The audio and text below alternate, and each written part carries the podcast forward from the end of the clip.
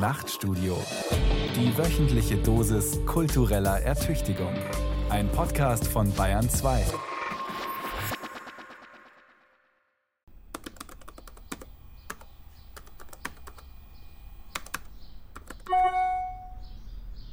Lieber Herr Hirsch, ich habe ein Problem. Ich bin sicher nicht arm, sicher auch kein Millionär, sondern irgendwo im bundesrepublikanischen Durchschnitt, kein Spitzenverdiener, aber immerhin mit einem sicheren Arbeitsplatz beim Bayerischen Rundfunk. Trotzdem habe ich ein Problem mit der Armut in diesem Land.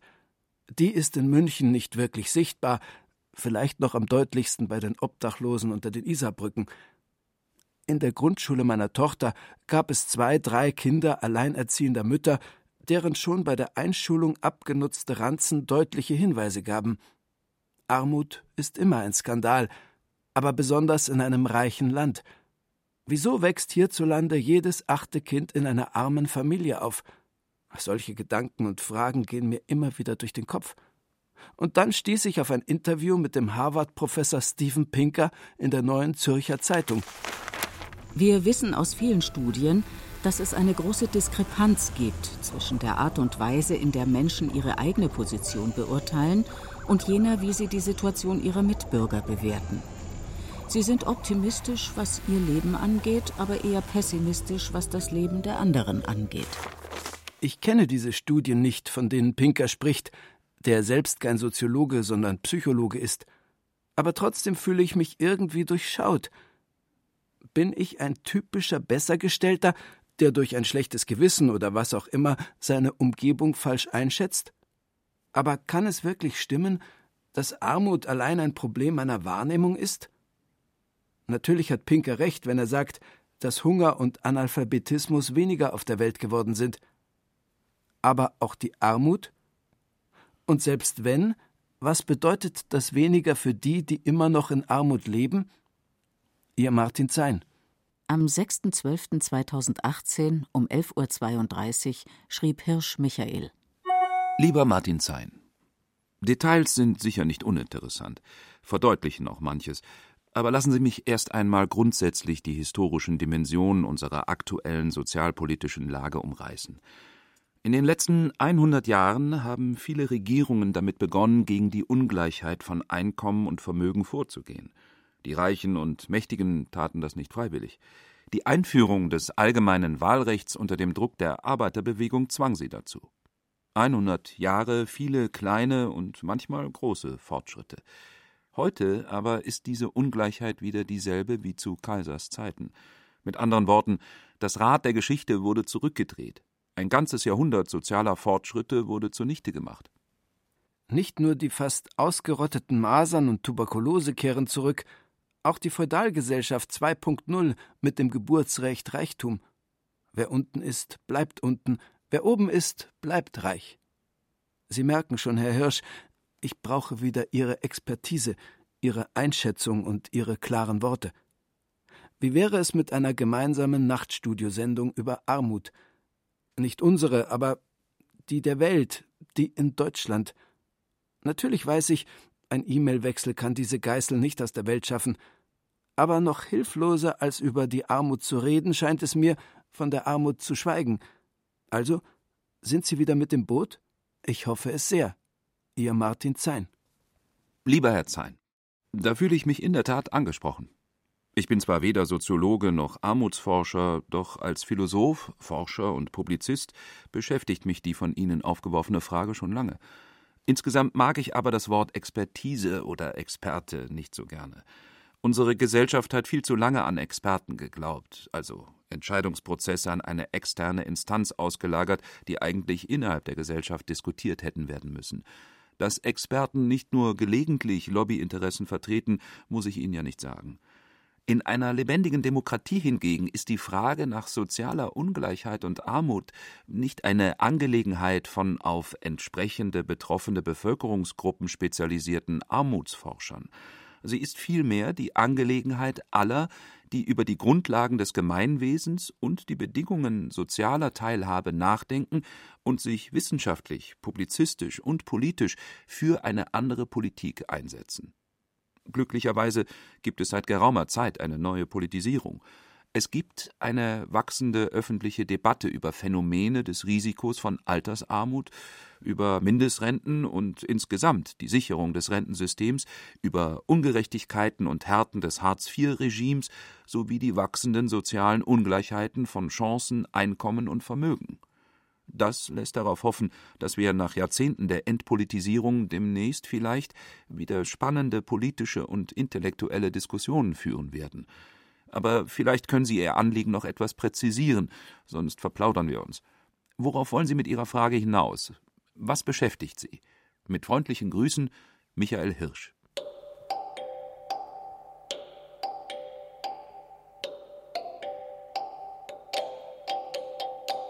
Am 6.12.2018 um 17.12 Uhr schrieb Zein Martin.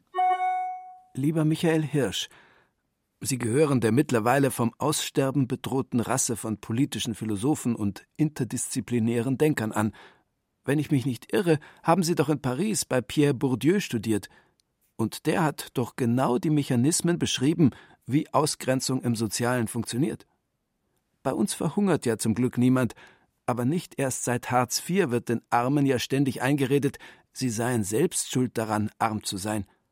Zugegeben, die soziale Marktwirtschaft lindert die Auswirkungen des Kapitalismus, aber die Strukturen, die Gesetze und Ämter würdigen Menschen herab zu Bittstellern. Scham als Knute. Also hier meine erste Zielvorgabe. Wir werden den Kapitalismus kaum abschaffen können. Aber wir können deutlich machen, dass er Menschen einem brutalen Regime unterwirft, einer quasi objektiven Effizienzanalyse. Nutzt du der Wirtschaft oder nicht? Also ich glaube, Sie haben dazu Substanzielleres zu sagen, mehr als ich, der sich als Journalist manchmal als alles Nichtskönner sieht, um den Künstler Dieter Roth zu zitieren. Wenn ich kurz korrigieren darf. Ich habe bei dem großen kommunistischen Philosophen Alain Badiou studiert. Zu Pierre Bourdieus Theorie bin ich erst viel später gekommen im Rahmen meines Buches Die Überwindung der Arbeitsgesellschaft. Aber trotzdem liegen Sie nicht ganz falsch. Bourdieu wurde für mich zum Leitstern für die Analyse gegenwärtiger Gesellschaftsstrukturen und ihrer symbolischen Ordnung. Deswegen habe ich vor zwei Jahren ein Buch über Bourdieu mit dem Titel Symbolische Gewalt publiziert. Toller Titel. Merci. Bourdieu macht deutlich, es geht bei Armut und allen anderen Phänomenen sozialer Ungerechtigkeit nicht nur darum, wenig zu haben, sondern vielmehr darum, wenig zu sein. Quasi zu einem Menschen mit minimalem Wert degradiert zu werden, was ihm als Machtgeste immer wieder vor Augen geführt wird. Ein Mensch zum Beispiel, der im Alter arm ist, obwohl er oder sie über Jahrzehnte gearbeitet und in Rentenkassen eingezahlt hat, wird nicht nur unter Armut leiden, sondern auch daran, dass seine ganze Lebensleistung nicht anerkannt wird. In einer Lohnarbeitsgesellschaft kommt das einem sozialen Todesurteil gleich. Ein symbolischer Tod. Die Beantragung von Sozialhilfe vollstreckt dann dieses soziale Unwerturteil. Die Gesellschaft tritt dem Einzelnen als abstrakte moralische Urteilsinstanz gegenüber, etwa wie in Kafkas Der Prozess. Darauf macht unlängst Bourdieus Schüler Didier Eribon in seinem Buch Gesellschaft als Urteil aufmerksam. Die Stimme der Herrschenden ist so etwas wie das unsichtbare, ungreifbare Gericht, von dem Kafka spricht. Das Gericht, dessen Urteilssprüche man niemals verstehen kann und doch auf sich nehmen muss. Aber man entdeckt eines Tages, dass sie uns vorangehen, uns umgeben, uns begleiten, bewerten und ohne irgendeine weitere Erklärung verurteilen. Gesellschaft als Urteil. Bourdieus Grundthese lautete ja, das Wesen des Sozialen ist der Unterschied. Die Pointe seiner Theorie war, Armut, sozialer Abstieg bzw. die Furcht vor ihnen, alle Formen der sozialen Demütigung sind keine Naturphänomene der Wirtschaft, sondern werden politisch produziert. Die extreme Zunahme von sozialer Ungleichheit und Armut war überall das Werk nominell, dem Namen nach, sozialdemokratischer Regierungen. Rückbau des Sozialstaats, prekäre und Niedriglohnbeschäftigung, das alles ist, wie Bourdieu früh feststellte, Teil einer neuen Herrschaftsform, die generell auf sozialer Unsicherheit und ihrem enormen Erpressungspotenzial beruht. Jeder ist ersetzbar. Diese Drohung dient Herrschaftszwecken. Die Prekarität ist Teil einer neuartigen Herrschaftsform, die auf der Errichtung einer zum allgemeinen Dauerzustand gewordenen Unsicherheit fußt und das Ziel hat, die Arbeitnehmer zur Hinnahme ihrer Ausbeutung zu zwingen. Zu den Folgen der Prekarität für die direkt Betroffenen gesellen sich die Auswirkungen auf die von ihr dem Anschein nach Verschonten. Die Existenz einer beträchtlichen Reservearmee, die man aufgrund der Überproduktion an Diplomen längst nicht mehr nur auf den untersten Qualifikationsebenen findet, flößt jedem Arbeitnehmer das Gefühl ein, dass er keineswegs unersetzbar ist und seine Arbeit, seine Stelle gewissermaßen ein Privileg darstellt. Freilich ein zerbrechliches und bedrohtes Privileg, Daran erinnern ihn zumindest seine Arbeitgeber bei der geringsten Verfehlung und die Journalisten und Kommentatoren jeglicher Art bei jedem Streik.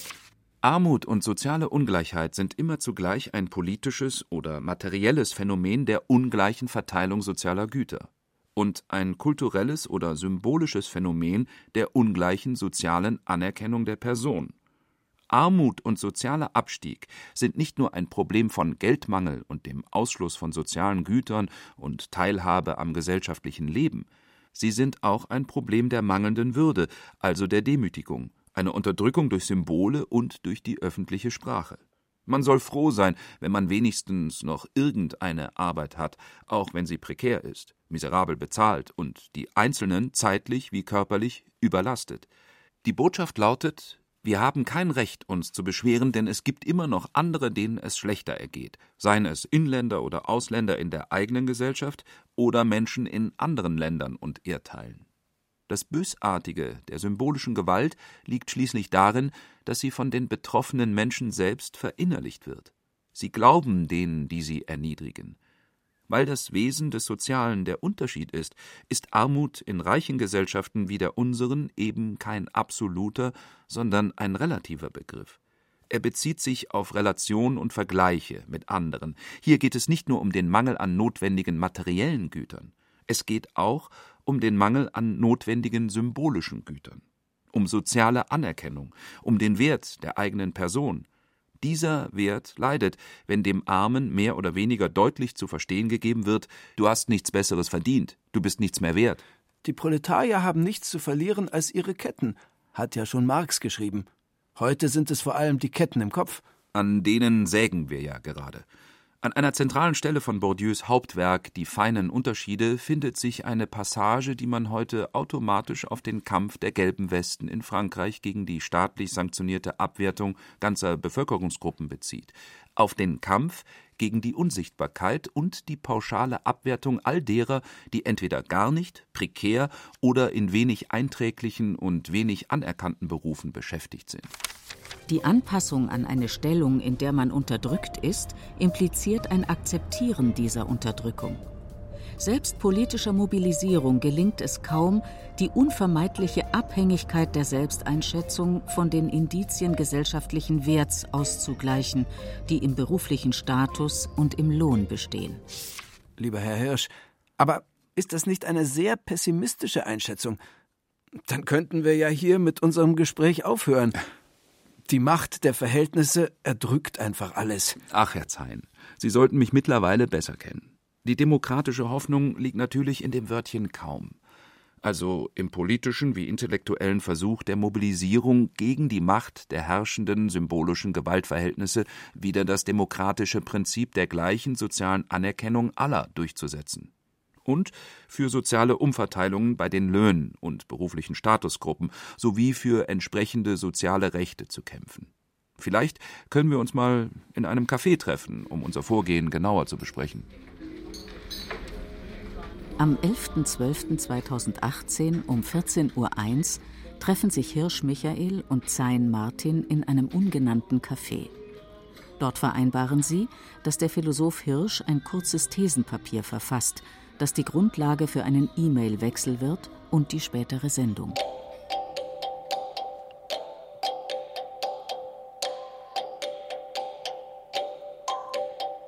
Am 8.01.2019 um 12.32 Uhr schrieb Hirsch Michael. In der intellektuellen Debatte wird um die Deutungshoheit gerungen. Von der Deutung sozialer Probleme wie Armut und soziale Ungleichheit hängt alles weitere ab, alle politischen Reformideen und Einzelmaßnahmen. Die neoliberale Epoche war durch ein kohärentes Denken, eine kohärente Deutung gesellschaftlicher Phänomene geprägt. Heute mehren sich die Zweifel an diesem Denk- und Gesellschaftsmodell. Als Ziel unserer Sendung schwebt mir vor, wir werden die in der öffentlichen Diskussion bisher weitgehend getrennt verhandelten Phänomene von Armut, Sozialpolitik, Rentenpolitik, Lohnpolitik, Rechtspopulismus zusammen betrachten. Nur so können wir neue Einsichten gewinnen. Es gilt, über routiniert moralische Aufwallungen hinaus eine konstruktive Perspektive für die öffentliche Debatte zu gewinnen. Das Phänomen der Armut entzieht sich einer isolierenden Analyse. Wir müssen den Fragehorizont erweitern. Ist das primäre Ziel der Wirtschafts- und Sozialpolitik weiterhin die Steigerung von Wachstum und Beschäftigung, im Wesentlichen in Form von Erleichterungen und Hilfen für die sogenannten Leistungsträger? Oder soll das primäre Ziel eher in der Herstellung von sozialem Ausgleich und sozialem Zusammenhalt liegen, wie es eher der klassischen sozialstaatlichen Idee des vor 70 Jahren verabschiedeten Grundgesetzes entspräche? Wünschenswert wäre, dass diese Alternative bei den nächsten Bundestagswahlen wieder einmal zur Debatte stünde. Am 10.01.2019 um 13.54 Uhr schrieb Zein Martin. Ach, Herr Hirsch, auch ich würde gerne die Sozialpolitik im Zentrum des Wahlkampfes sehen, denn, um Ihnen ein wenig zu widersprechen, ein bisschen Aufwallung gegen die herrschenden Zustände schadet nichts, selbst wenn sie routiniert sein sollte. Aber wenn ich mir die letzten Debatten anschaue, habe ich da wenig Hoffnung. Vor allem, weil weite Teile der SPD, aber auch der anderen Parteien noch immer in der Hartz-IV-Gesetzgebung die Ursache für die relative Stärke der deutschen Volkswirtschaft sehen weil wir alle zum Arbeiten genötigt hätten, deswegen seien wir heute so stark. Was für eine stattliche paternalistische Erzählung. Nur eben nicht wahr. Gerade habe ich in der Taz einen klugen Artikel von Ulrike Hermann gelesen. Die Wirtschaftsredakteurin geht mit dem Mythos hart ins Gericht, dass die Hartz-IV-Reformen zu mehr Beschäftigung geführt hätten. Im Jahr 2000 wurden insgesamt 57,96 Milliarden Stunden gearbeitet. Auf diesen Wert kam die deutsche Wirtschaft erst wieder 2014. Dazwischen gab es stets weniger Arbeit als zur Jahrtausendwende. Die Statistik gibt also nicht her, dass Hartz IV ab 2005 plötzlich ein Jobwunder ausgelöst hätte. Stattdessen war ein anderes Phänomen zu beobachten. Es gab zwar Hartz IV, aber trotzdem keine Stellen. Ein echter Jobboom begann erst ab 2014. Dies war aber keine mystische Fernwirkung der Harz-Reformen, sondern hat mit der Euro-Krise zu tun, die auf Deutschland wie ein Konjunkturprogramm wirkt. Die Zinsen sind niedrig, was den Staat entlastet und Investitionen ankurbelt. Zudem ist der Euro im Vergleich zum Dollar billig, sodass die deutschen Waren auf den Weltmärkten günstig zu haben sind und die Exporte florieren. Krisen haben viele Verlierer. Wir sind die Gewinnler der Eurokrise. Wie bei allen Statistiken gibt es auch hier natürlich unterschiedliche Deutungen der Zahlen. Ich habe auch so meine Zweifel, ob unser Wirtschaftswachstum wirklich nur hausgemacht war. Wichtiger aber ist aus meiner Sicht eine ganz andere Frage, nämlich warum sollte es per se eine gute Nachricht sein, wenn viel gearbeitet wird? Warum sollte es ein Fortschritt sein, wenn trotz wachsender Produktivität der Wirtschaft mehr Lohnarbeit verrichtet wird? Ein Fortschritt wäre es ja nur dann, wenn dies zu wachsendem Wohlstand, mehr sozialer Sicherheit und einer besseren Lebensqualität für alle führen würde.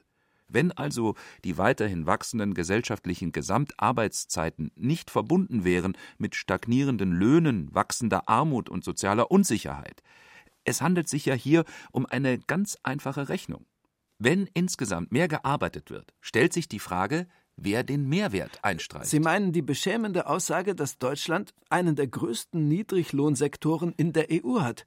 2014 bekam in unserem hochentwickelten Industrieland 21,4 Prozent der Beschäftigten, also jeder Fünfte, nicht mehr als 10 Euro pro Stunde. Ja, und noch bizarrer finde ich, wie diese Löhne und diese Formen von Beschäftigung schön geredet werden. Laut den deutschen Arbeitgeberverbänden sei der Niedriglohnsektor für Geringqualifizierte ein Sprungbrett in gute Beschäftigung und der Einstieg in besser entlohnte Tätigkeiten. Die Fakten sprechen eine ganz andere Sprache.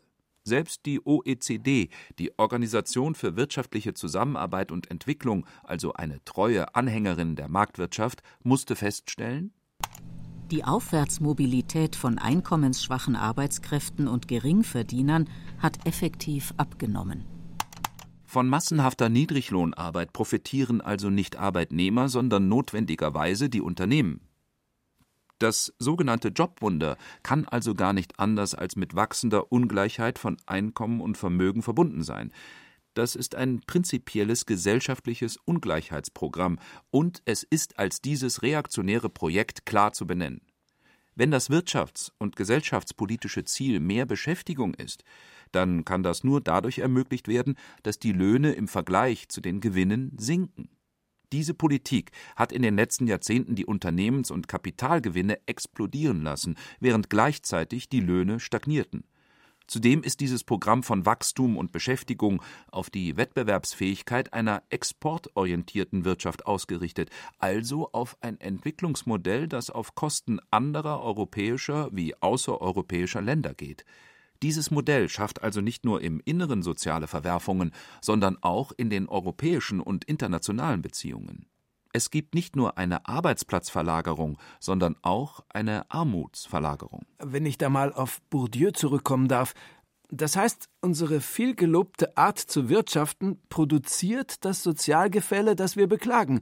Wir sind die Verursacher von Armut. Richtig. Das betrifft nicht nur den Export von Armut und Arbeitslosigkeit in andere Länder. Die Exportorientierung erfordert auch den Niedriglohnsektor im Inneren. Es handelt sich hier um ein ganzes Gesellschaftsmodell. Lohndumping und prekäre Beschäftigung produzieren eben notwendigerweise soziale Spaltung und Armut. Je nach Rechnung arbeiten zwischen einem Fünftel und einem Drittel der deutschen bzw. europäischen Erwerbstätigen inzwischen in prekären und schlecht bezahlten Jobs.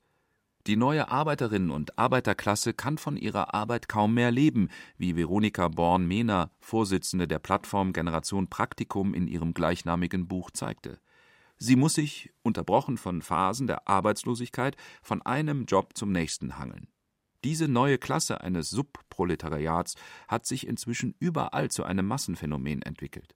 Die entscheidende Frage ist, ob es gelingt, in der politischen und intellektuellen Öffentlichkeit eine neue Sicht der Dinge durchzusetzen. Eine Sichtweise, bei der die betroffenen Menschen dann nicht mehr als Randphänomene, sondern als Massenphänomene verstanden werden.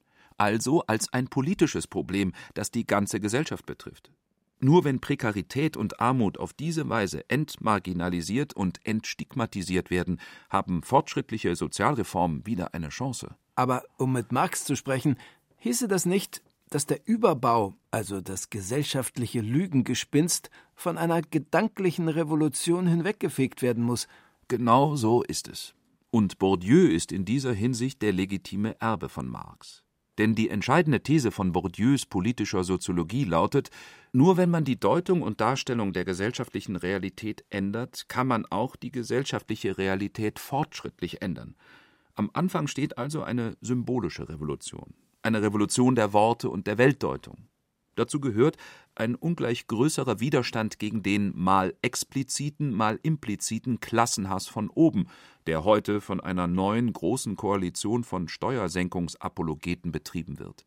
Deine Armut kotzt mich an, stand in den 80ern auf Autoaufklebern.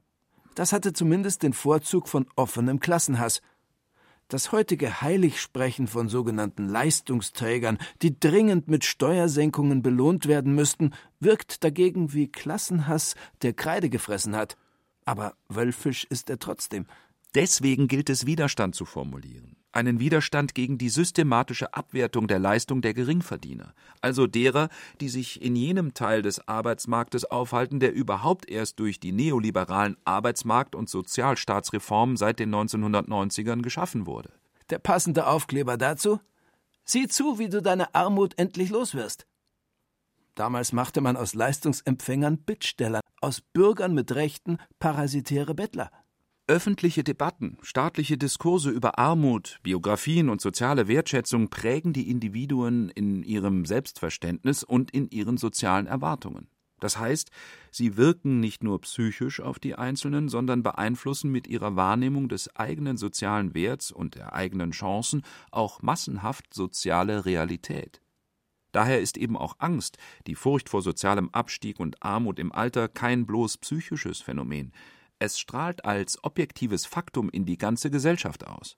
Es macht die Einzelnen gefügig und schwächt ihre individuelle wie kollektive Handlungsmacht. Und es macht sie anfällig für populistische Ressentiments, für Hass gegen Fremde, Faulenzer und so weiter.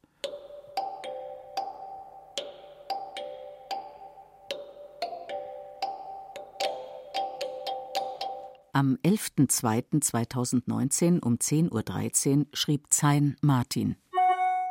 Lieber Herr Hirsch, es ist schon frustrierend, wie über drei neoliberale Jahrzehnte eingeschliffene Denkbilder trotz Banken, Subprime und Eurokrise immer wieder hervorgeholt werden. Das System steckt in unseren Köpfen.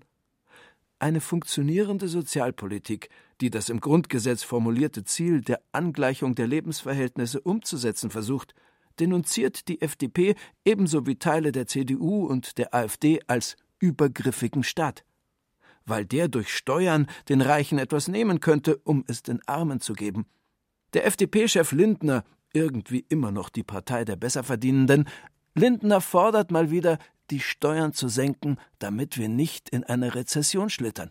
Dabei hat schon vor 70 Jahren der Wirtschaftsnobelpreisträger John Maynard Keynes nachgewiesen, dass die Reichen nicht ihre gesamten Überschüsse in Konsum stecken, sondern ihren Reichtum mehren, während die Armen jeden Cent verwenden, um Miete und Essen zu bezahlen. Das heißt, wenn wir den Konsum anheizen wollen, dann müssen wir den Bedürftigen mehr Unterstützung gewähren. Die geben das sofort aus für dringend notwendige Neuanschaffungen oder mehr Essen. Aber anders als die Besserverdienenden haben Hartz-IVler offenbar keine Lobby. Auf diese Weise gelingt es dem Kapitalismus, uns perverserweise noch die Pflaster zu verkaufen, mit denen wir die von ihm geschlagenen Wunden verarzten sollen. Ihr Martin Zein. Ja, ja. Steuersenkungen für Besserverdienende fordern liberal-konservative Politiker wie Christian Lindner, Friedrich Merz oder der französische Präsident Macron ja schon immer. Neu ist eher, dass inzwischen auch die neue CDU-Chefin Annegret Kramp-Karrenbauer in dieses Horn bläst. Mit der demonstrativen Hochschätzung der Leistungsstarken und Tüchtigen ist aber immer schon eine gewisse Geringschätzung und Abwertung der weniger Leistungsfähigen verbunden. Das ist nicht nur eine Frage der Steuerpolitik oder der Bezugshöhe von Sozialhilfe. Es ist auch eine Frage der Symbolpolitik, eine Frage der politischen Grundstimmung und der politischen Sprache. Wer zu auffällig die sogenannten Leistungsträger im Lande lobt und dabei eine ganz bestimmte Gruppe von ökonomisch Stärkeren im Auge hat, wer vor allem sie fördern und, wie es so schön heißt, entlasten will, der suggeriert damit zugleich, dass sehr viele in der Gesellschaft keinen wichtigen Beitrag leisten. Natürlich ist es kein Zufall, dass regelmäßig im Bundestag über die Abschaffung des Solidarbeitrags oder die Entlastung von Firmen debattiert wird. Es gibt Profiteure wenn Arme und Geringverdiener stigmatisiert werden. Und um davon abzulenken, betonen sie die Eigenverantwortung eines jeden. Es geht letztlich darum, die Unterschicht moralisch und symbolisch zu diskreditieren. Der französische Sozialforscher Louis Quacan, Bourdieus wichtigster Schüler, hat denn auch die Essenz der neoliberalen Sozialpolitik als das Bestrafen der Armen charakterisiert. Die Politik der Workfare, staatliche Leistungen nur gegen Arbeit, welche auch immer, arbeitet primär mit den Mitteln von Sanktionen und Strafandrohungen. Ihre Werkzeuge, man könnte auch sagen Folterinstrumente, Abschreckung und Stigmatisierung. Vacan zeigt, dass der aktivierende, manchmal auch schikanierende Sozialstaat der Gegenwart die Armut weniger mindert als vielmehr normalisiert. Dahinter steckt seiner Ansicht nach ein neodarwinistischer Staat mit einer Sozialphilosophie, welche die Konkurrenz, den Kampf ums Dasein und das Überleben des Stärkeren glorifiziert. Dieser neue Sozialstaat arbeitet insofern auf der symbolischen Ebene mit einer Unterstellung, der einer prinzipiellen Schuldvermutung. Ich werde den Eindruck nicht los, wir haben es bei der Bestrafung der Armen mit einem quasi religiösen Muster zu tun. Thomas von Aquin, einer der großen Kirchenlehrer, hat die soziale Stellung eng mit der persönlichen Schuld verknüpft. Herrschaft wohnt dem Menschen inne gemäß der Strafe für die Schuld, nicht aufgrund der Einrichtung der Natur. Und zwar deshalb, weil die ihr entsprechende Knechtschaft nach dem, was die Heiligen sagen, die Strafe für die Sünde ist. Selbstschuld, denn jeder ist seines Glückes Schmied. Stimmt. Nur in Deutschland nicht. Es gibt kein größeres Risiko, selbst arm zu sein, als in eine arme Familie hineingeboren zu werden. So gesehen ist die Strafe für die Sünde Armut sehr ungerecht verteilt. Im Sinne von Thomas von Aquin stimmt es natürlich trotzdem, denn es handelt sich ja um eine Erbsünde. Die Einzelnen büßen für eine Schuld, die sie gar nicht selbst verschuldet haben, die vielmehr in ihrer menschlichen Natur liegt. Das Konterrevolutionäre des aktuellen Sozialstaatsregimes liegt darin, dass der Staat sich symbolisch eher auf die Seite der Starken geschlagen hat. Die Schwächeren werden materiell benachteiligt und symbolisch abgewertet. Genau das ist ja eben der eigentliche Kern der neuen sozialdarwinistischen und meritokratischen Staatsphilosophie. Meritokratie ist diejenige Leistungsideologie, die gesellschaftlichen Erfolg den individuellen Leistungen zuschreibt, obwohl alle Erfahrungen und alle Untersuchungen zeigen, dass ein Großteil der Faktoren für beruflichen und gesellschaftlichen Erfolg in Form von ökonomischem, kulturellem und sozialem Kapital ererbt ist. Bourdieu sprach hier von einem Schicksalseffekt und einem Rassismus der Intelligenz die über die Verdikte des Bildungssystems und des Arbeitsmarktes mit einem Anschein von Legitimität versehen werden. Die Chancen auf individuellen Erfolg sind also systematisch ungerecht verteilt. Die eigentliche Idee im Herzen der meritokratischen Leistungsideologie, der Verdienst, Merit, ist letztlich theologisch. Sie zielt auf die moralische Überlegenheit der Erfolgreichen ab. Der Erfolgreiche ist derjenige, der dauerhaft erfolgreich seine eigene Erbsünde bekämpft, also den menschlichen Wunsch nach einem guten Leben, nach lebens- und familienfreundlichen Arbeitszeiten, nach Lebensqualität und sozialem Ausgleich. Wahrhaft ein sündhaftes Begehren, ein gutes Leben für alle zu fordern. Theologische Muster finden sich immer wieder, wenn wir die Verhältnisse genau anschauen. Theologie ist eben die älteste Rechtfertigungslehre, und es geht in der politischen Debatte immer um die Rechtfertigung sozialer Phänomene, oder eben um ihre begründete Kritik im Namen einer anderen Rechtfertigung. Die wachsende Empörung über Kinderarmut in Deutschland ist zum Beispiel erst einmal ein erfreuliches Phänomen. Sie hat aber eine seltsame Schattenseite, denn die mangelnde Skandalisierung von Armut bei Erwachsenen suggeriert irgendwie, dass sie im Gegensatz zu ihren noch unschuldigen Kindern prinzipiell selbst schuld sind. Dieser Diskurs hat tatsächlich etwas Theologisches, denn er unterstellt, dass Armut gleichsam ein Naturschicksal ist, und er verdrängt, dass es gerade die verfassungsmäßige Aufgabe eines demokratischen Rechtsstaates ist, Armut zu bekämpfen und allen Bürgern ein menschenwürdiges Dasein zu ermöglichen. Heute kursieren ziemlich absurde Vorstellungen davon, Kinderarmut zu bekämpfen, ohne substanziell die Lage ihrer Eltern zu verbessern, die diese Lage ja der herrschenden Sicht der Dinge zufolge verschuldet haben. Bestrafung der Armen. Leider nicht nur eine Metapher, leider nicht nur eine symbolische Gewalt. Arme Menschen sterben früher, was den französischen, aus armen Verhältnissen stammenden Schriftsteller Edouard Louis zu der Frage veranlasst: Wer hat meinen Vater umgebracht? Mit diesem schönen, plakativen Titel bringt Louis das soziale Problem auf den Punkt. Die Lebensbedingungen der Menschen im unteren Drittel der Gesellschaft sind meist so hart, dass sie eine wesentlich kürzere Lebenserwartung haben als die anderen. Kaum verwunderlich. Deswegen erscheint es mir so wichtig, bei aller Kritik an taktischen und strategischen Mängeln der französischen Gelbwestenbewegung und an den wiederholten Gewaltexzessen, die wohl zur französischen Politfolklore gehören, ihre Bedeutung festzuhalten. Sie liegt in der Artikulation einer gut begründeten Wut der Menschen auf die Verhältnisse, eine Wut, die bisher in der politischen Arena und in politischen Wahlkämpfen nicht vorkam. Bislang hat sie sich ausschließlich in der verzerrten Form rechtspopulistischer Ressentiments ausgetobt. Durch die großen, von Einhunderttausenden getragenen Proteste wird das massenhafte Leiden sichtbar. Ein Ausbruch mit einer Vorgeschichte. Das Leiden an einem zermürbenden Alltag hat Bourdieu bereits in den 1990er Jahren beschrieben, in seinem großen Interviewbuch Das Elend der Welt Zeugnisse und Diagnosen alltäglichen Leidens an der Gesellschaft. Es geht darin um das Leiden an einer nicht bloß momentanen, sondern chronischen Verschlechterung der Arbeits- und Lebensverhältnisse, ein Faktum, das in einem seltsamen Kontrast zu den offiziellen Statistiken von Wachstum und, im Falle Deutschlands, nahezu Vollbeschäftigung stehen. Die Gelbwesten, um schon wieder mit Marx zu sprechen, sind der Seufzer der bedrängten Kreatur. Sie treten aus dem Schatten, aus den langen Schlangen der Suppenküchen und Arbeitsämter und verweigern sich weiterhin still zu Hause das Stigma Armut und prekäre Lebensverhältnisse zu ertragen. Exakt. Übrigens, es betrifft nicht nur die Unterschicht, sondern immer auch die Mittelschichten.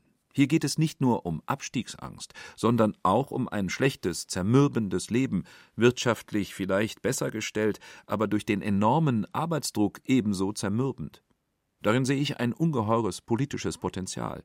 Denn das Leiden an schlechten Lebens- und Arbeitsbedingungen wurde jahrzehntelang verdrängt. Und zwar sowohl von den Einzelnen wie von Medien, Parteien und Regierungen. Noch zögern die Deutschen, es den Franzosen gleichzutun, aber das kann sich bald ändern. Was ich nicht vorhersagen kann, ob es zu einer Solidarisierung der hart arbeitenden und schlecht verdienenden Leute mit Arbeitslosen und geringfügig Beschäftigten kommen kann, ob es gelingt, eine fortschrittliche Plattform zu bilden, die zugleich für besseren sozialen Schutz und höhere Löhne eintritt, oder ob wir, ob die allermeisten nur die Fortsetzung von Lohndumping und Sozialabbau erdulden müssen. Die Würde des Menschen ist unantastbar, heißt es im Grundgesetz. Aber ist es ein Ausdruck von Würde, wenn ein Mann, der 46 Jahre als Fahrer gearbeitet hat, seine spärliche Rente mit Flaschensammeln aufpäppeln muss? Wenn Arme kürzer und unruhiger schlafen als der Durchschnitt der Bevölkerung, weil sie Existenzsorgen haben, wie die Taz berichtet? Wenn Kinder der Lehrerin sagen müssen, ihre Mama kann den Schulausflug nicht bezahlen? Was ist uns die Würde unserer Mitbürgerinnen und Mitbürger wert? Müsste nicht als Präambel vor dem Sozialgesetzbuch stehen, die Würde des Menschen ist unbezahlbar? Was sind wir für Krämerseelen, wenn wir als Bürger eines reichen Landes zwar den Spitzensteuersatz noch weiter gesenkt haben wollen, aber über den Sinn jeder Erhöhung von Hartz IV streiten? In der Tat ist es eine gute Frage, was es sozial- und wirtschaftspolitisch bedeuten würde, Artikel 1 des Grundgesetzes ernst zu nehmen. Aktuelle Debatten über die mögliche Lockerung oder Abschaffung der Sanktionen im Hartz-IV-Regime oder über eine Mindestrente zeigen, dass sich hier etwas bewegt. Mittlerweile beginnt die SPD ja sogar von Hartz IV abzurücken und wirbt für einen neuen Sozialstaat. Nicht nur für mich kam dieser eigentlich ziemlich logische Schritt der dahinsiechenden Sozialdemokratie eher überraschend. Vielleicht erleben wir heute ja so etwas wie die Andeutung einer kommenden Verschärfung der politisch-ideologischen Fronten. Die eine Seite plädiert, 70 Jahre nach Verabschiedung des Grundgesetzes, für eine Rückbesinnung auf den demokratischen und sozialstaatlichen Gehalt unserer Verfassung. Die andere Seite belebt mal mehr manifest wie bei Lindner oder Merz, mal mehr latent wie bei Kramp-Karrenbauer einen lange Zeit verschwunden geglaubten Klassenhass von oben wieder. Lieber Herr Hirsch, da bin ich mir nicht so sicher. Beziehungsweise, wo beginnt dieses von oben? Gibt es nicht auch eine clandestine, eine unterschwellige Angst der Mittelschicht vor dem Abstieg, die, weil sie nur heimlich und unterbewusst ausgedrückt wird, so schwer zu fassen ist? Der Soziologe Armin Nasehi hat einmal bemerkt, dass durch die Bildungsrevolution seit den 70er Jahren das Abitur, selbst das Studium entwertet wurden. Was aber bedeutet, dass das Versprechen, über Leistung und Bildung aufzusteigen, nicht mehr gilt.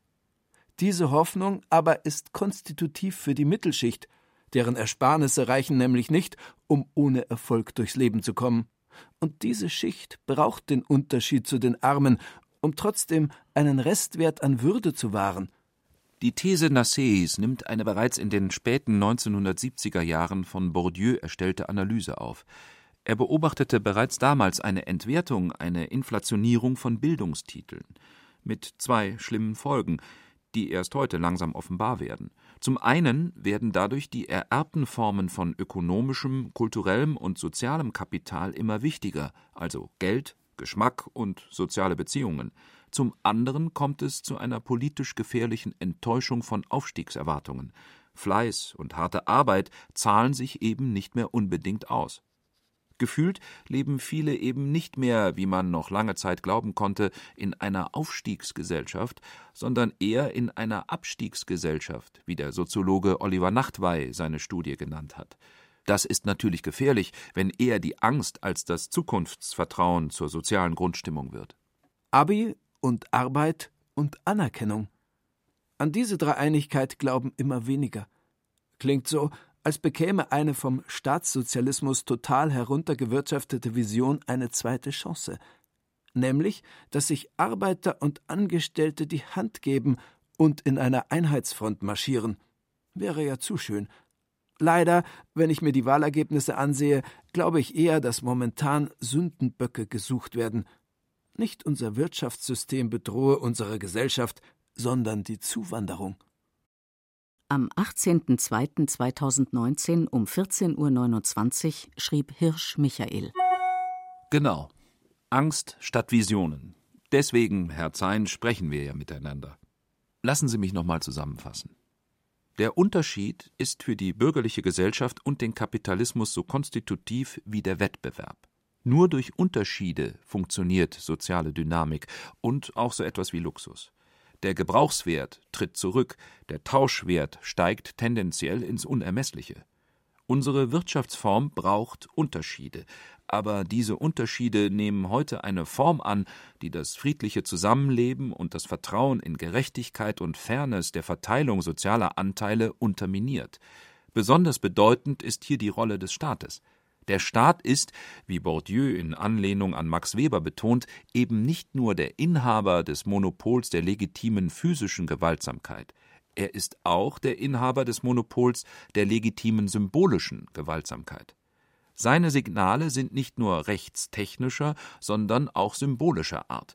Deswegen ist es verheerend, dass sich keine Bundesregierung seit Schröder mehr kritisch gegen soziale Ungleichheit positioniert hat. Es geht mir also zunächst um eine symbolische Revolution. Je Porsche, desto Erfolg. Das wäre dann wohl die Losung der Konterrevolution. Und das, obwohl fehlende Aufstiegschancen kontraproduktiv sind. Sie schaden dem System. Sie schaden jedem von uns. Der Soziologe Michael Hartmann hat in der Münchner Evangelischen Stadtakademie darauf hingewiesen, dass 80 Prozent aller DAX-Aufsichtsratsmitglieder derselben Schicht angehören. Jener der reichsten 10 Prozent. Nur 20 Prozent hätten sich diesen Platz selbst erarbeitet. Die restlichen entstammen reichen Familien. Das heißt, wir haben nicht die besten Firmenlenker, haben zu wenige, die aufgrund eigener Leistung ganz oben sind. Mir geht es dabei nicht um eine Neiddebatte, das Totschlagargument, mit dem jede Veränderung abgeschmettert wird. Mir geht es um Gerechtigkeit.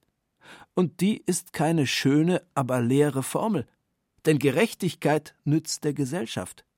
Wenn wir nicht Potenziale der Kinder aus armen Familien nutzen, die der Flüchtlinge oder prekär Beschäftigten, dann schwächen wir unsere Gesellschaft, dann unterminieren wir unseren Wohlstand. Wenn wir unsere Gesellschaft durchlässiger machen, dann kommen wirklich die Besten nach oben. Gerechtigkeit nimmt nicht weg, sie hilft allen. Ich würde das nicht nur utilitaristisch, also zweckdienlich im Sinne einer ökonomischen, volkswirtschaftlichen Nutzenanalyse verstehen. Es geht auch um die ganze Grundstimmung. Es geht um die gefühlte Qualität des gesellschaftlichen Verteilungsregimes und um die konkrete Qualität des Lebens. Es besteht die Gefahr einer Vergiftung des sozialen Lebens. Wir sind Zeugen einer schleichenden Gewöhnung an allgemeine soziale Unsicherheit, an einen Kampf aller gegen alle, an eine Verschlechterung der Lebensqualität. Die heute bei allem Unbehagen noch immer dominierende darwinistische und meritokratische Rechtfertigungslehre wurde vor kurzem in einem Artikel des tollen feministischen Missy-Magazins schön auf den Punkt gebracht.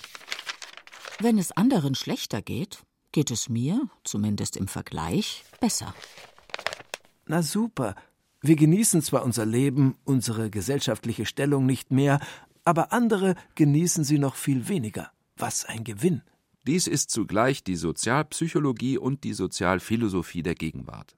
Damit wird eine Politik der sozialen Spaltung und zugleich der Fremdenfeindlichkeit betrieben. Die fortschrittliche Gegenseite müsste endlich ihre Karten auf den Tisch legen und demgegenüber ein besseres Leben für alle fordern. Ein Leben, in dem es mir dadurch besser geht, dass es auch den anderen besser geht. Na, das hört sich fast zu gut an. Glauben Sie wirklich, dass man mit einer solchen Agenda zwei Fliegen mit einer Klappe schlagen kann? Auftrieb für die schwächelnde Linke einerseits und Positionsgewinne im Kampf gegen rechts andererseits. Wenn das klappen sollte, dann ist Ihr Honorar für diese Sendung zutiefst unangemessen. Noch haben Sie ja die Chance, es zu erhöhen. Denn das glaube ich in der Tat. Wir wissen mittlerweile, die politische Partizipation und Wahlbeteiligung von Arbeitslosen oder arbeitenden Armen ist erheblich geringer als diejenige von Bessergestellten.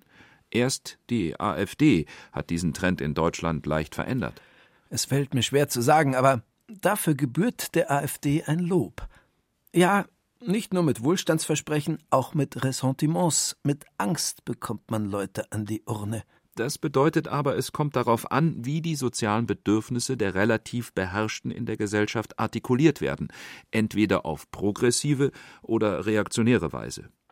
Nur wenn es gelingt, aktuelle soziale Probleme mit einer in sich konsistenten progressiven Reformagenda zu konfrontieren, steigt die Chance, Wählerwanderungen nach rechts zu stoppen und umzukehren. Aus meiner Sicht ist es notwendig, nicht nur insgesamt gegen die Wirtschafts- und Sozialpolitik der sozialen Unsicherheit und sozialen Spaltung Stellung zu beziehen, sondern dann muss man auch sagen, im Namen welcher Sozialphilosophie und welchen Gesellschaftsmodells man dies tut. Denn die Sozialpolitik, die wir heute haben, ist nicht vom Himmel gefallen. Der Soziologe Loïc Vacan sieht darin eine politische Agenda. Es sind keine Sachzwänge am Wirken, sondern politische Entscheidungen, die mit einer Auffassung darüber zu tun haben, wie wir miteinander leben wollen. Es ist also ganz wesentlich, dass solche Entscheidungen in voller Kenntnis der Ursachen und der mittel- wie langfristigen Folgen der vorhandenen Optionen gefällt werden. Zuallererst ginge es um eine Umkehr der Schuldvermutung gegenüber den Armen. Es ist nicht ein individuelles Versagen Einzelner, wenn sie arm sind. Es ist ein Versagen der demokratischen Gesellschaft und ihres Sozialstaats. Ebenso wenig ist es ein individuelles moralisches Verschulden von Reichen, wenn sie kaum Steuern bezahlen, oder von Unternehmenschefs, wenn sie nur Mindestlöhne zahlen. Es ist auch kein Versagen der Wirtschaft. Das war die Legende der vergangenen Jahrzehnte, dass die Wirtschaft soziale Probleme lösen könne. Es ist vielmehr ein politisches Versagen der Gesellschaft. Das Problem der Armut wird in jedem Fall nicht mit mehr Arbeit zu lösen sein. Das dürfte nach Jahrzehnten neoliberaler Beschäftigungspolitik klar sein. Beginnen wir daher mit dem Eingeständnis, dass in der Tat unzählig viele Arbeitsplätze solche sind, die bei Licht besehen eigentlich keiner haben will. Solche, deren volkswirtschaftlicher Nutzen zweifelhaft ist. Jobs, von denen man nicht leben kann. Und Bullshit-Jobs im Sinne des Kapitalismuskritikers David Graeber. Also solche, die vor allem die Funktion haben, den sozialen Status und das gehobene Einkommen ihrer sogenannten Besitzer zu rechtfertigen. Ganz richtig. Dieses Eingeständnis würde zu dem weiteren ganz fundamentalen Eingeständnis führen, nämlich, dass es in Zukunft nicht mehr um mehr Jobs gehen kann sondern darum, dass die tendenziell abnehmende Arbeit auf faire und sozial gerechte Weise zwischen allen Gesellschaftsmitgliedern verteilt werden müssten. Schlechte Jobs mitsamt ihren sozial-, arbeits- und steuerrechtlichen Begünstigungen müssen verschwinden. Sie waren und sind der einzige vermeintliche Erfolg der Agenda 2010. Die bittere Wahrheit des Umverteilungsprogramms der fortschrittlichen Seite ist, es wird nicht für alle mehr geben. Vielmehr wird demokratische Gleichheit eher so aussehen, dass wir uns im Rahmen eines wesentlich gleicher verteilten Reichtums alle etwas weiter unten einpendeln werden müssen, wenn wir uns wirklich als gute Demokraten und Verfassungspatrioten und auch moderne Wirtschaftswissenschaftler von mir aus. Also wir uns wünschen, dass die Armut des unteren Drittels der Bevölkerung verschwindet. Lieber Herr Hirsch, Sie können mir glauben, ich erschrecke regelrecht darüber, wie einseitig die Debatte lange Zeit geführt wurde. Die Linke hat zu lange unter einer Duldungsstarre gelitten. Es hat den Anschein, als hätten die Befürworter eines freien Spiels der Kräfte vorerst an allen Fronten gesiegt. Sie haben die kulturelle Hegemonie errungen. Dabei fällt sogar mir als Laien eine Lösung des gordischen Knotens ein. Erhöhen wir den Mindestlohn auf 15 Euro, besser noch 17 Euro. Damit würden wir die Sozialkassen schlagartig entlasten. Weniger Wohngeld, weniger Altersarmut müsste ausgezahlt werden, weil dieser Lohn ausreicht, um davon zu leben und sogar ausreichend Rentenansprüche zu erwerben. Und niemand kann die Pizzaboten, Tellerwäscher, Reinigungskräfte, Zeitungsausträger und Nachtwächter auslagern. Es gibt keinen Wettbewerbsnachteil. Lieber Herr Zein, auch wenn es die Hörerinnen und Hörer vielleicht langweilt, da stimme ich Ihnen zu. Immerhin bewegt sich die SPD ja mittlerweile. Ein markant höherer Mindestlohn wäre ein wichtiger erster Schritt bei dem Versuch, die kulturelle Hegemonie zu brechen, die uns an den sozialen Nutzen von Ungleichheit glauben lässt. Diese kulturelle Hegemonie ist letztlich identisch mit Reichtumsrassismus, Intelligenzrassismus und Abstammungsrassismus. Es gibt nicht nur Alternativen, es gibt bessere Alternativen. Wenn Armut wie alle sozialen Phänomene relativ ist, also eine Frage des Vergleichs, dann wird die entscheidende Frage der Zukunft die nach dem Vergleichsmaßstab sein. Was ist der Maßstab für ein angemessenes, ein gutes Leben in der Gesellschaft? Und was können wir politisch tun, um allen einen solchen Lebensstandard zu ermöglichen? Wer muss dafür worauf verzichten? In jedem Fall geht bald eine Epoche zu Ende, in der man meinte, die Frage damit beantworten zu können, dass möglichst viele irgendeinen Job haben. Dieser falsche Maßstab hat uns direkt in historisch überwunden geglaubte Formen von sozialer Ungleichheit und Entdemokratisierung hineingeführt. Dort heraus führt nur ein neues emanzipatorisches Denken, welches mit der Bestrafung der Armen und der vulgären Philosophie des Sozialdarwinismus bricht. In der Kritik des Bestehenden sind wir uns einig. Wie aber sieht die Perspektive für die Zukunft aus? Wir brauchen eine neue Sozialphilosophie der demokratischen Gleichheit, und damit einen neuen Auftrag für einen anderen demokratischen Sozialstaat. Ein Sozialstaat, dessen Funktion nicht mehr darin besteht, Menschen gefügig zu machen für Jobs, die eigentlich keiner will, und sie an Lebensverhältnisse zu gewöhnen, die eigentlich unwürdig sind. In diesem Zusammenhang wird die demokratische Öffentlichkeit etwas ins Auge fassen müssen, wovor sich ihre Eliten lange Zeit gescheut haben nämlich nicht mehr nur neue sozial-, wirtschafts- und gesellschaftspolitische Gesetze, sondern alle diese politischen Einzelprogramme tatsächlich als Entscheidungen zu begreifen, die etwas mit der Art und Weise zu tun haben, wie wir in Zukunft miteinander leben wollen. In künftigen Debatten wird es also darum gehen, dass die Publizisten und Wissenschaftler der fortschrittlichen Seite in dieser Hinsicht endlich wieder Farbe bekennen. Ich glaube, das könnte wirklich interessant werden. Es geht dann nämlich bei der Frage von Armut und sozialer Unsicherheit nicht mehr nur darum, jeweils Betroffenen besser zu helfen, sondern es geht um die soziale Qualität des Zusammenlebens, die demokratische Qualität des Gemeinwesens insgesamt. Am 4.3.2019 schrieb Zein Martin. Herr Hirsch, ich werde das Geräusch einer neuen Nachricht von Ihnen vermissen. Aber mehr Debatte werden wir kaum in einer Sendung bekommen. Mir haben Sie Hoffnung gemacht. Hoffentlich unseren Hörerinnen und Hörern auch. Bis demnächst. Ich fürchte, der Stoff über eine bessere Gesellschaft nachzudenken wird uns nicht ausgehen.